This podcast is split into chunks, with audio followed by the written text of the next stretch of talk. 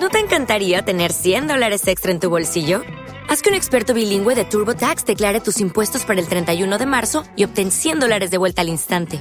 Porque no importa cuáles hayan sido tus logros del año pasado, TurboTax hace que cuenten. Obtén 100 dólares de vuelta y tus impuestos con 100% de precisión. Solo con Intuit TurboTax.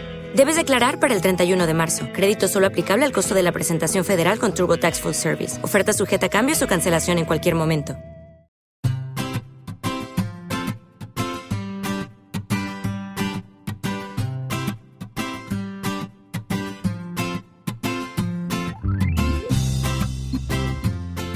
Bienvenidos al capítulo 121 de Perspectiva, un podcast de Milcar FM donde analizamos cada semana todas las decisiones y estrategias de las empresas que nos rodean. Hoy hablaremos de cambios en el sector textil y en la alimentación, y también conoceremos cómo hay emprendedores que se arriesgan con productos que nunca hubieras imaginado. Si eres de los que les gusta estar informados, no lo dudes, sube el volumen y acompáñame.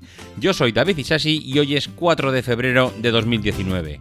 ¡Comenzamos!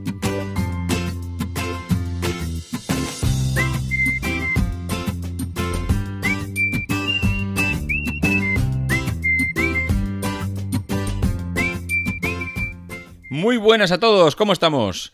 Pues semana de cambios. Semana de cambios, ¿por qué? Pues porque hoy toca hablar de cambios en las empresas. Hay noticias relacionadas con el movimiento que, tienen las empresas y que, que, bueno, pues que produce continuos cambios en las organizaciones y en las estructuras. Pero es que además, esta semana también tenemos otro tipo de cambios. ¿Por qué? Porque tenemos un patrocinador en, perspectiva.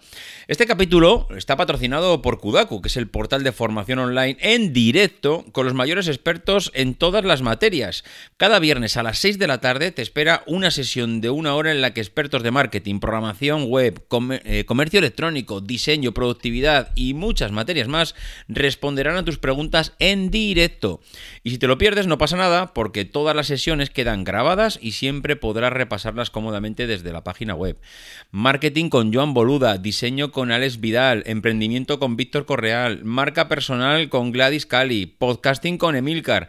Estas son solo algunas de las 75 sesiones disponibles en Kudaku, que además incorpora una nueva cada semana. Entra ya en kudaku.com barra perspectiva para tener acceso a todo esto por solo 10 euros al mes, sin compromiso de permanencia y acceso directo a todo el catálogo ya existente.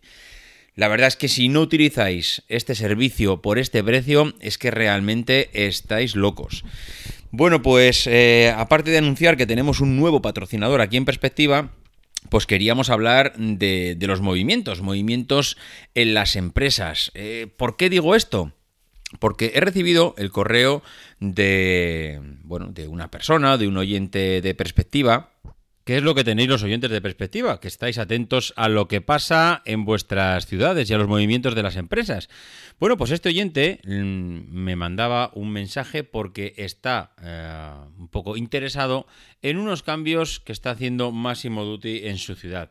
Os voy a dejar con el correo y así lo podemos comentar después. Llevo un tiempo queriendo comentarte un movimiento que ha hecho Máximo Duty en Málaga, ciudad en la que resido, y no sé si ha hecho en alguna otra ciudad o lo has comentado ya en tu podcast. Hoy, ya que has comentado el tema de cambios y también el grupo Inditex, me lanzo a comentártelo. Resulta que han cerrado todas las tiendas que se situaban en los centros comerciales de la ciudad y han unificado las tiendas de mujer y hombre del centro en un solo edificio. Bajo, mujer y primera planta y hombre en Calle Larios, la, principal del centro de la ciudad. El motivo podría ser el centralizar la venta, hacerlo más exclusivo y ahorrarse empleados. No sé si tienes información sobre este tema. Bueno, pues eh, Intercambié un par de correos con él, eh, le pedí que me diera algo más de información sobre la ubicación de los centros comerciales y este oyente me mandó un mapa de Málaga eh, en el que me situaba los puntos en los que Máximo Duty mm, pues, estaba ubicado, dónde estaban los centros comerciales, cómo se ha reagrupado y el centro comercial en el que ha quedado, digamos, a las afueras de Málaga, en el que todavía eh, queda una tienda. Bueno, al respecto de este tema, yo creo que tendremos que intentar cambiar un poco el chip. Y cuando digo cambiar el chip, mm, es curioso porque esta empresa, precisamente Máximo Duty, y yo, eh, esto desde luego no es exclusiva de Máximo Duty, sino que es prácticamente el hábito, lo habitual del grupo Inditex, es eh, el cambio constante. Y de eso precisamente va el título y el tema de hoy del podcast, porque esto realmente es eh, un cambio de paradigma sobre lo que estamos habituados y sobre... Y no, no me refiero solo a este año, o sea, me refiero a cambios en la forma de actuar en las empresas que Inditex en este caso yo creo que le lleva mucha ventaja al resto. ¿Por qué digo esto?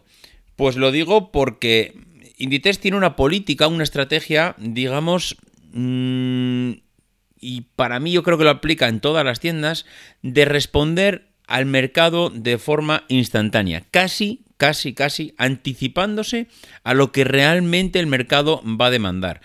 ¿Por qué digo esto? Porque el cambio de las tiendas de Inditex responde a muchas razones. O sea, responde a, evidentemente, las ventas, evidentemente, las tendencias de moda, evidentemente, a los competidores y sus movimientos. Eh, realmente, en el cóctel que allí se pone para la hora de eh, renovar una tienda, porque claro, Pensemos en que ellos son propietarios del local en, gran, parte eh, de las, ocasiones. Ya no hablo de los centros comerciales que seguramente ellos estarán en alquiler, con lo cual no les cuesta absolutamente nada el poder desvincularse del centro comercial. Pero en aquellas tiendas del centro de la ciudad donde eh, están ya ubicados, podréis observar y seguramente con cierta facilidad aquellos que tengáis un poco de memoria, que donde de repente había un Berska, os encontráis que ahora hay un Massimo Dutti. Y donde antes había eh, un Zara, ahora de repente hay un Stradivarius. ¿Y eso por qué es? Pues por lo que decía antes, porque está prácticamente en el ADN del grupo Inditex el adaptarse a los cambios a la velocidad del rayo. Si por ejemplo se presenta Primark y monta una tienda, una store de estas inmensas que son edificios emblemáticos que realmente va a llamar mucho la atención, eso no pasa desapercibido a los ojos de Inditex. Eso estudia el tipo de cliente que va a recibir eh, Primar, estudia si eso le va a quitar ventas, estudia qué perfil va a venir a la zona, estudia muchas cosas. Estudia también no solo lo que va a aportar esa tienda de Primar que va a venir ahí, sino en qué situación se encuentra la tienda que va a ser, mm, digamos, la afectada por esas ventas. Claro, si esto Mm, depende cómo te pille. Te puede pillar en una zona donde tienes las ventas justitas y eso te va a terminar de dar la puntilla, o te puede pillar en una zona o, en una tienda donde realmente tu posición de fuerza es mucho mayor que la que puede tener tu competencia. Es decir, en función de todas esas variables, Inditex anticipa los cambios y los movimientos mucho más rápido que los demás. Y esto significa que cambia la tienda pero a la velocidad de ya. He visto tiendas de Inditex que en un mes han pasado de ser un Stradivarius a un Berska, de un Berska a un Zara, de un Zara a un Zara Home, de...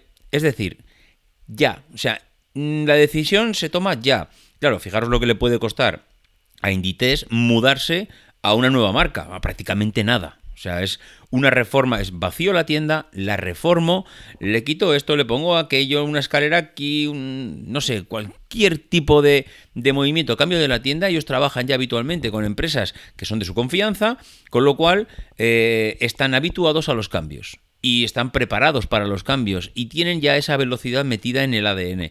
En un mes te cambian la tienda de arriba abajo y en un mes, donde antes tenías un tipo, una marca, ahora tienes otra. ¿Eso tendría que sorprendernos? La verdad que no. La verdad que yo creo que tiene que ser mm, el pan nuestro de cada día acostumbrarnos a este tipo de movimientos. Nuestro oyente eh, nos decía el por qué. ¿Por qué esa recentralización de las tiendas en una más grande?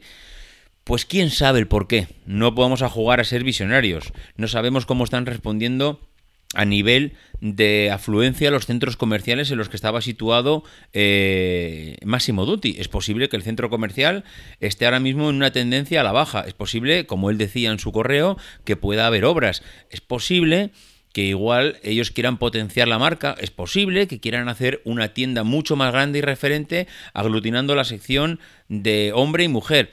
Es decir, mm, hay muchas variables, pero lo que no debe de sorprendernos es el que una misma marca teniendo ya los locales y teniendo, eh, digamos, esa, ese as en la manga de poder moverse sin ningún problema porque ya tiene la ubicación, y ese es uno de los grandes eh, potenciales y grandes ventajas del grupo Inditex, es que se mueve a la velocidad del rayo, pero que no le cuesta nada porque ya tiene forma, forma parte de su estrategia el alquilar esas tiendas, que son propiedad de Amancio Ortega, de su empresa, y lo que hoy es blanco, mañana es negro. Y si no me funciona, lo vuelvo a cambiar. Y si la tendencia es otra, pues me muevo nuevamente. Es decir, esto que parece una sorpresa, realmente eh, forma parte del día a día y es casi lo habitual.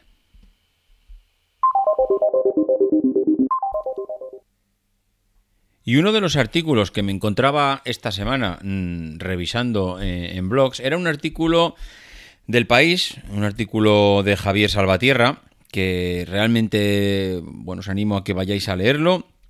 El artículo se llama Estalla la guerra de los supermercados y realmente viene ligado a lo que comentábamos antes de los cambios y la transformación y la movilidad y bueno, y los tiempos de adaptación en los que vivimos. Dice Javier en su artículo que a la hora de hacer la compra, seguramente hay gente que tiene o tiene una oferta bestial, gente que tiene igual cerca o el entorno de las grandes ciudades, tiene pues posiblemente cuatro o cinco centros comerciales en los que los tiene a tiro de piedra de su casa, no digo andando, pero sí posiblemente en 5 o 10 minutos en coche alguien que vive cerca de una gran ciudad puede disfrutar de dos, tres, cuatro, incluso cinco centros comerciales gente que tiene eh, muchos establecimientos, eh, supermercados de barrio, mm, eh, tiendas de alimentación, de proximidad. Y claro, esto es algo que no es muy habitual y es algo que ya los expertos están empezando a, digamos, a focalizar están empezando a, pensar dónde está el límite de esta expansión de las tiendas de proximidad, de los supermercados, como queramos llamarlo. Claro, esto es un, es un sector que realmente es un poco diferente a lo habitual, porque normalmente en tiempos de crisis eh, todos los sectores se les produce una recesión. En cambio, en el sector de la distribución en España fue al contrario. Hubo una recesión, un problema económico, un problema de consumo, y la gente lo que dejó de hacer es ir a los grandes centros comerciales a hacer la compra del mes. La gente dejó de ir a llenar los carros de la compra a reventar, a gastarse 250 euros o 150 euros en una compra para una semana o 15 días y lo que empezó a ser lo más común es que mm, como andamos muy ajustados económicamente, pues vamos al supermercado de casa, compramos lo justito y vamos día a día. Bueno, pues eso lo que al final estableció es un decremento de las, de las ventas de los centros comerciales y lo que provocó es un boom de los supermercados de barrio. Por eso decía que todos los sectores, eh, digamos que se vieron menguados durante la crisis, menos el sector de la distribución, que lo que hizo es abrir cada vez más centros comerciales. Iba, perdón, más centros comerciales, más supermercados de barrio. Eh, la verdad es que fueron tiempos muy convulsos, no a todo el mundo le fue igual de bien, pero mm, no le quedó más remedio al sector que adaptarse, adaptarse a los cambios. Claro, ahora mismo hablamos que mm, a falta de conocer los datos del 2018, en el 2017 había más de 21.500 supermercados en España con una superficie de venta de 11,4 millones de metros cuadrados. Esto es una auténtica barbaridad y los expertos ya están anunciando que posiblemente estemos cerca de la saturación. Hay unos que dicen que no, que todavía queda algo de recorrido.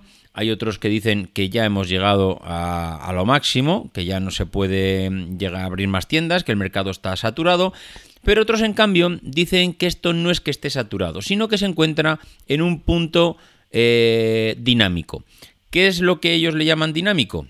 Bueno, pues ellos dinámico le están llamando a que, claro, mm, saturado es cuando no entra más, pero en cambio, si yo ahora me especializo y meto una tienda de, yo qué sé, de productos gourmet, en cambio eso sí que tiene una gran aceptación.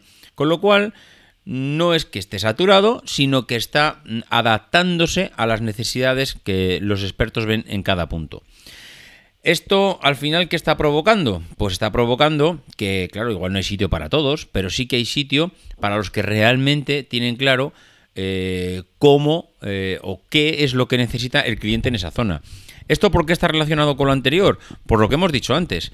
Si antes Inditex, el, eh, el grupo Inditex, puede cambiar la marca de una, de una tienda y pasar a ser de Zara a Stradivarius, lo mismo puede hacer un supermercado de la zona, del barrio, pero en vez de cambiar la marca, lo que hace es adaptarse. Si en una zona eh, el producto de pescadería no está funcionando porque han abierto una tienda pequeña al lado, pues lo que hago es reduzco seguramente mi sección de pescadería y aumento la carnicería. O si no hay panaderías en esa zona, igual acojo y amplío las, digamos, ese sector, o sea, esa sección de panaderías dentro de mi supermercado y ahora, eh, aparte del pan, ofrezco bollería, eh, ofrezco eh, repostería, ofrezco otro tipo de cosas, pero el supermercado se va adaptando en función de la zona, porque como ya sabéis, todos los supermercados no son iguales. Cada uno, en función de dónde está, pues digamos que recurre a un tipo de, establecimiento o, a otro. parece ser que esto mm, pues eh, no va a parar. Esto va a ser el pan nuestro de cada día. Parece que van a seguir proliferando supermercados, van a seguir eh, las grandes cadenas adaptándose al mercado, donde no sean rentables, y eso es otra de las cosas que también vienen haciendo, es ya no estamos esperando a ver si consigo la rentabilidad en dos años, no, no. Esto es una idea que yo quiero implantar y esto me tiene que producir rentabilidad prácticamente al momento. Si esto no me produce rentabilidad, directamente lo quito. Al igual que hablábamos antes en el sector de la... Eh, en el sector textil. Lo mismo en el sector de la distribución de alimentación. Si una idea funciona, perfecto. Si no funciona, rápidamente eh, se deshace, se desmantela y a otra cosa mariposa las grandes cadenas, pues cada uno están intentando adaptarse, pues por ejemplo, en el centro de las ciudades, pues todos sabemos que todas o prácticamente todas las marcas tienen su tienda, es digamos su, marca, es que no sé cómo llamarlo, es una tienda, es una tienda de la marca, pero que no se llama igual. Es una, yo que sé, hay algunos que se llaman Ali Market, otros día and Go, otros, bueno, pues cada uno utiliza eh, la denominación que le interesa, ¿no? Pero todas están intentando adaptarse a, esas pequeñas tiendas de barrio. Y en, el, y en el mejor de los casos les interesa que además venga alguien y les proponga una franquicia. Porque eso además lo que supone es que viene alguien a asumir el riesgo que no asumen ellos. Con lo cual, bueno, la verdad es que el sector se puede decir que está en continuo cambio también y sobre todo especializándose. Y aquí hay una cosa que alguien podría pensar, bueno, y si el sector está especializándose, ¿por qué las plazas de abasto no han funcionado? Porque claro, si hemos vuelto al supermercado de barrio, si hemos vuelto, vuelto a la especialización, a darle al cliente un, digamos, un trato más exclusivo, ¿por qué apenas el 10% de lo que hay en España son tiendas de proximidad de particulares? ¿Por qué al final el 90% se lo está llevando el sector del supermercado, las grandes marcas? Pues porque yo creo que ahora los eh, las plazas de abasto, esos mercados de abastos, mercados de bueno, es mercados de los pueblos, de las ciudades, ahora mismo tienen un problema de estrategia y es que esos mercados están formados por 30, 40 tiendas, en función del tamaño, evidentemente. Hay mercados de 5 tiendas y hay mercados de 30 y hay mercados donde habiendo 40 puestos prácticamente están abiertos 7 porque el resto han bajado la persiana y se encuentran cerrados. ¿Cuál es el problema? ¿Por qué si las grandes marcas están viniendo al centro de la ciudad, por qué ellos que ya estaban en el centro de la ciudad, por qué no consiguen ser rentables? Bueno, pues es un problema de sinergias, es un problema de precios, es un problema de globalización. Es un problema en el que una, yo qué sé, eh, carnicería que está en el centro de la ciudad es posible que pueda subsistir si tiene ya su clientela fija eh, prácticamente, eh, pues bueno, mm, de toda la vida, ¿no? En el centro de la ciudad, señoras que están ah, acostumbradas a ir a comprar la carne a una determinada carnicería, pues es posible que de esa, esa carnicería pueda subsistir.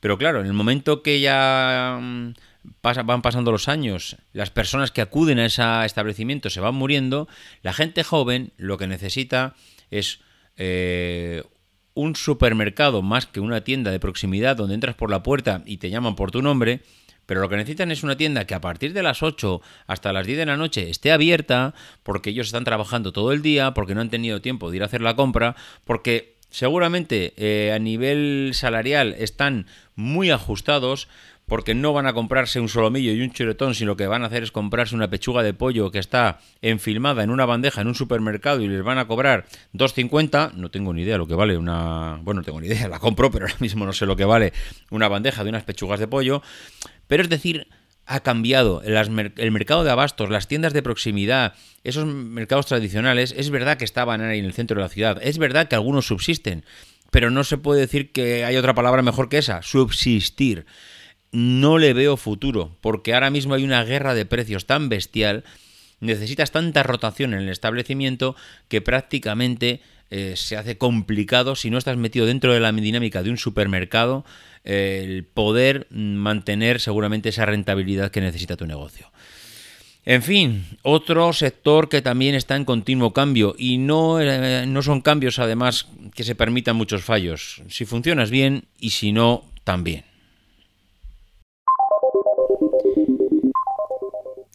Y hay otra noticia que a mí ah, me, no sé cómo decirlo, me produce cierta intriga. Yo creo que sí, la palabra es intriga. ¿Por qué? En hipertextual leía esta semana que Uber quiere desarrollar sus propias bicis y patinetes autónomos. Y la verdad es que eh, creo que aquí hay algo que mm, en el tema de la movilidad de las personas en las ciudades, en los pueblos, mm, las urbes en general, hay algo que nos estamos perdiendo. Hay algo que nos estamos perdiendo eh, y no me refiero que nos estemos perdiendo, que, que, no nos estemos dando cuenta, sino que hay... Mm, no sé cuánto puede llegar a afectar los cambios que nos vienen encima. Claro, Uber ahora mismo, la compañía que prácticamente tiene tanta polémica por el tema de con, bueno, con los taxistas y con el desplazamientos que hay en coche, etcétera, Claro, ahora mismo está dando trabajo a gente a través de la empresa, gente que conduce un coche y que transporta a otras personas. Pero yo creo que el principal objetivo de Uber es hacerse con la movilidad global del planeta, y digo del planeta sin especificar dónde sí, dónde no, pero hacerse con la movilidad del planeta, pero todo automatizado y todo sin requerir el, bueno, la necesidad de personas para poder mm, eh, llegar a su fin y para poder eh, funcionar en la empresa. ¿Y por qué digo esto? Porque evidentemente en el tema de los coches, en el momento que los coches autónomos ya puedan circular por las ciudades, eh, la normativa esté adecuada, la gente nos hayamos acostumbrado y los hábitos hayan cambiado, seguramente esto pasará de aquí a 5 o 10 años, pues no habrá conductores. Pero claro, mientras tanto Uber está desarrollando como dice el artículo, sus propias bicis y sus propios patinetes autónomos. Claro, mm, cuando ves, dices, desarrollar nuevas bicis, bueno, las bicis ya existen, pero ¿qué es lo que hay que desarrollar? Hombre, lo que está proponiendo Uber, como muchas otras empresas, porque esto desde luego no es descubrir eh, nada, es bicis eléctricas, como los patinetes eléctricos, en el que la gente las pueda utilizar todos los días, pero ¿cuál es el problema que tienen estos equipos ahora mismo? Y de hecho, en las grandes ciudades eh, forma parte también del funcionamiento. Oye, esto se descarga. Si yo cojo un patinete y lo dejo en tal sitio, el patinete está descargado. Mm, ¿Qué hacemos? Porque al día siguiente lo va a utilizar otra persona. Hay empresas que te dicen, bueno, hacemos una cosa. Tú te lo llevas a tu casa, lo recargas en tu casa y yo te descuento o te pago o te compenso el que tú estés recargando el patinete o la bici en tu casa y al día siguiente me lo dejas en donde, donde quieras. ¿Por qué? Porque ya tiene un GPS. Yo ya sé dónde lo vas a dejar, ya sé dónde está el patinete, lo tengo localizado mediante el GPS que tiene. Hay otras empresas que lo que hacen es, eh, mediante los GPS que tienen estos equipos, cogen un camión y los van recogiendo por toda la, por toda la ciudad. Es decir, me encargo de recoger todos los patinetes y todas las bicis y los llevo a un punto de recarga y allí los enchufo. Pero claro, estamos hablando de que esto sí o sí o sí mm, hace eh, que necesites un, eh, una persona, alguien, un puesto de trabajo o muchos puestos de trabajo en función del tamaño de la ciudad que vayan recogiendo todas estas bicis todos estos patinetes para ir a ponerlos a cargar, porque todo el mundo no se lo va a llevar a su casa, evidentemente. Con lo cual, claro, el sistema no termina de ser perfecto. ¿Cómo va a ser perfecto? Pues con lo que dice el artículo. Es que eh, parece ser que la nueva división, que se llama Micromobility Robotics, es que es la división eh, de Uber, que el objetivo es que estos equipos se recarguen y lo puedan hacer todo por sí mismos. Es decir, que yo soy un patinete, sé que tengo mi carga, yo que sé, al 30 al 40% y automáticamente me desplazo a un punto de recarga y allí me pongo a cargar. Claro, si llegamos a este punto en el que los patinetes y las bicis podrían ir a puntos de recarga durante la noche, solos, sin necesidad de que nadie vaya a recogerlos, sin necesidad de que nadie se los lleve a su casa para cargarlos, yo creo que habremos dado un paso muy, muy grande en lo que se refiere a avance de movilidad en la ciudad. A mí es que me parece que cuando llegue esto, que esto se pueda realizar por sí mismo, realmente sí que será un punto de disrupción enorme con lo que conocemos hasta ahora en la movilidad.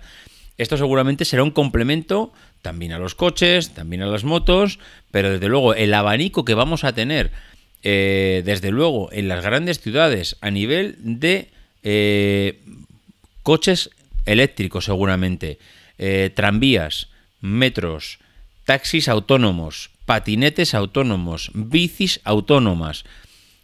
realmente la oferta comercial de movilidad en una ciudad va a ser muy, muy, muy, muy grande.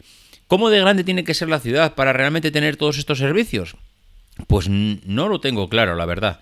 Creo que no será necesario tener ciudades de millones de habitantes para poder disfrutar de estos servicios. Yo creo que ya las medias ciudades, las capitales de provincia, seguramente disfrutarán de estos servicios ya.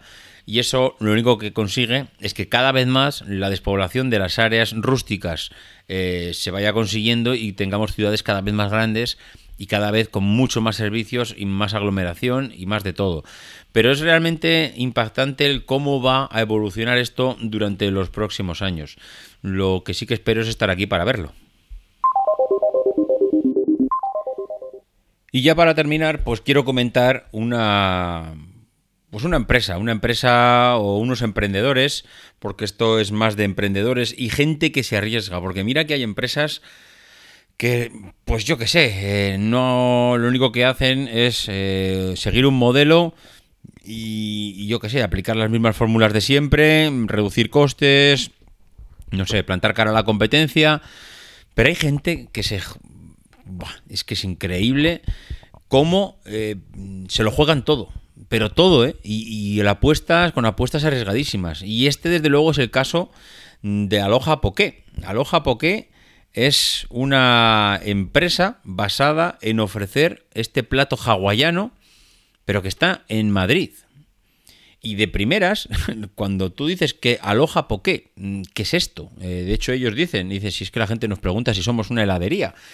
Pues Aloja Poqué es la historia de, de Guillermo Fuentes, que es el cofundador de la compañía, que abrió el primer local de la cadena en el barrio de Chueca, eh, donde hay tanto turismo, y, y, realmente está basado en ofrecer este producto. Es el poké, que es un producto hawaiano, es una ensalada de pescado crudo que se le suele añadir pues una base de, arroz sushi, de integral mm, o de quinoa y se elige luego el pescado, el atún rojo, el pulpo, langostinos, el salmón, eh, bueno, un poco eliges un poco a tu gusto y luego le pones eh, la salsa. Le puedes poner desde, como dice el artículo, desde soja hasta wasabi. O seguramente meter algún extra como cebollas, mango, etcétera. Bueno, pues esto, que es un plato hawaiano, esta gente eh, se dio cuenta que podía funcionar en España. Y se dio cuenta, pues en un viaje a Estados Unidos, lo prueban, ve que es un plato que allí parece ser que funciona bien, pero funciona bien sin teniendo una peculiaridad. Y es que normalmente en Estados Unidos es comida rápida es igual a comida basura, y este plato es comida rápida, pero comida sana. Que eso realmente para mí es la innovación de este plato. Es un plato de pescado, como hemos dicho antes, que se prepara rapidísimamente, que encima es barato, que cuesta 10 euros y que es, pues vamos, algo mm, sano, rápido de preparar y barato, pues eh, lo único que tienes que conseguir es que a la gente que le vas a ofrecer esto le guste culturalmente y a nivel de paladar. Porque claro, es lo que hemos dicho siempre, tú puedes ir a Japón y ver cómo comen allí, el tipo de comida, el tipo de cultura, te lo traes aquí y aquí te morirías de hambre, porque nadie comería igual ese tipo. Cuando digo nadie me refiero de forma masiva, no tenemos ese hábito de eh, alimenticio de la, de la cocina oriental. Y en cambio esta gente con dos narices, se van a Estados Unidos, ven este plato, ven este modelo de negocio, lo traen a España y hacen que funcione. Y la verdad es que les debe ir de narices. Porque mm, por lo que los datos que he podido ver en, en el artículo, ellos hicieron una inversión de cerca de 800 y pico mil euros, de los cuales el 40% lo pusieron ellos y el banco un 60%. Eh, ellos, me imagino que serían varios socios, inversores, y prácticamente habían recuperado la inversión al cuarto mes. Entonces, claro, eh, cuando ves que la, que la inversión es tan bestial, eh, o sea, perdón, que la respuesta es tan bestial y en cuatro meses has recuperado la inversión y estás ganando dinero desde el primer día, Claro, eh, la expansión lo que, lo que le lleva a tu cabeza rápidamente es expandirte. Expandirte con tiendas propias y, y expandirte con franquicias, que es lo que también están haciendo en muchos casos. Eh, puntos así claves del negocio. El tema de los proveedores. Claro, estás ofreciendo un producto que es pescado. Tiene que estar fresco. Esa es una de las claves. No es fácil encontrar producto fresco. No es fácil saber quién te lo suministra. No es fácil encontrar calidad. Bueno, pues ellos han sabido, a, raíz de preguntar un sitio y en otro, encontrar quién le puede suministrar producto de calidad en Madrid, que no es una zona costera. Bueno, pues parece ser que ese problema también lo, resolvieron. ¿Cómo, ¿Cómo, han crecido? Pues lo que decíamos antes, con franquicias. Eh, ellos dicen que quieren también aportar gente al proyecto que no solo sume eh, la parte económica, sino que también sume eh, a base de ideas, de colaborar, de intentar llevar todo mucho más adelante, ¿no? Pero vamos, parece que tienen ideas de, ir no solo en Madrid, sino que en Ibiza, en Valencia, en Barcelona, en Tarrasa, en Baleares, en Bilbao. La verdad es que los planes de expansión que tienen son realmente muy grandes. La inversión que necesita un franquiciado bueno, mm, parece ser que puede estar cerca eh, de los 60.000 euros, pero bueno, yo creo que también es cuestión de, hablar con ellos y, negociar. Lo que sí que me parece brutal es la cantidad de tiendas que van a abrir en el 2019. Están hablando de que ellos tienen ya 7 locales y quieren no abrir un 20% más. No, quieren abrir más del 100% más. Van a duplicarse. Dicen que de 7 quieren pasar a 17. Eh, realmente cuando se ven estas cifras marean, marean porque si la cosa va bien es maravilloso, pero si en un proyecto que se está ahora mismo expandiendo, duplicar de un año al siguiente, si algo va mal, pues te puedes cargar el proyecto. Pero bueno, mm, ahí están. Además no son los únicos que se dedican a este producto. Hay, hay, competencia. Ellos además tampoco lo ven mal, porque la competencia lo único que hace es dar a conocer más su producto y la gente lo que hace es quedarse con el mejor y el más conocido. Si tú eres el referente en el, sector, pues al final casi sales ganando habiendo competencia, porque lo único que estás haciendo es conseguir que tu producto, tu producto se, se, se conozca mucho más. En fin, mmm, realmente interesante lo de esta gente, cómo se han arriesgado, cómo les ha funcionado algo como un negocio tan extraño con un producto tan atípico aquí en España y desde luego lo que sí que hay que hacer con la gente, que les funciona todo tan bien y se arriesgan y los resultados salen como salen, pues hay que hacer es eh, felicitarles. Bueno, eh, yo creo que por mi parte, yo creo que aquí es donde ha llegado el fin del episodio. Quiero recordaros que tenemos patrocinador en perspectiva, que no tenéis que olvidar mm, visitar la página web de nuestro patrocinador kudaku.com barra perspectiva y suscribirte por solo 10 euros al mes en el portal de formación online en directo con especialistas en todas las áreas que contestan a tus preguntas. Ya sabéis que hay una página dedicada a esto en perspectiva, que es kudaku.com barra perspectiva, y que merece la pena que hagáis una visita para conocer un poco eh, en qué consiste y los detalles de estos cursos online en directo. Eh, nada más, los que queréis poneros en contacto conmigo, ya sabéis, davidisasi.mac.com, en Twitter arroba maxatine, en el canal de Telegram y que nos escuchamos la semana que viene y que no dejéis de intentar ser uno de esos locos que hace lo imposible por cambiar el mundo.